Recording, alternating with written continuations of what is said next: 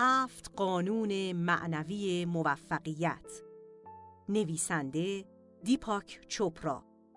گوینده تائبه صمیمی. کاری از گروه پانتئا.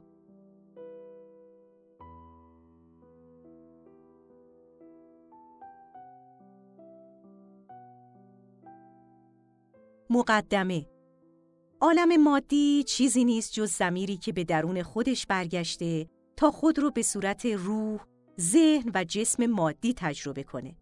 منشأ همه آفرینش الوهیت یا جان دوست من که البته میشه گفت این سه جزء سه جزء تشکیل دهنده واقعیتن.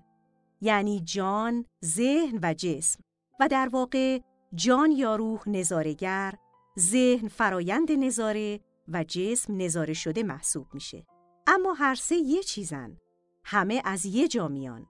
عالم امکانات نامحدود که نادیدنیه یعنی عالم غیب.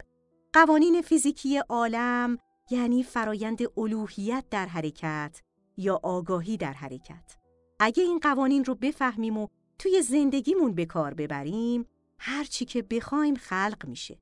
چون همون قانونی که طبیعت برای خلقت یک جنگل یا یک ستاره یا حتی جسم انسان به کار می‌بره می‌تونه باعث برآورده شدن آرزوهای تو هم بشه دوست من.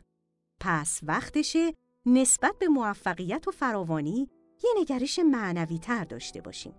آشنایی با قوانین معنوی موفقیت به ما کمک می‌کنه تا خودمون رو در هماهنگی با طبیعت قرار بدیم و شادی و عشق بسازیم.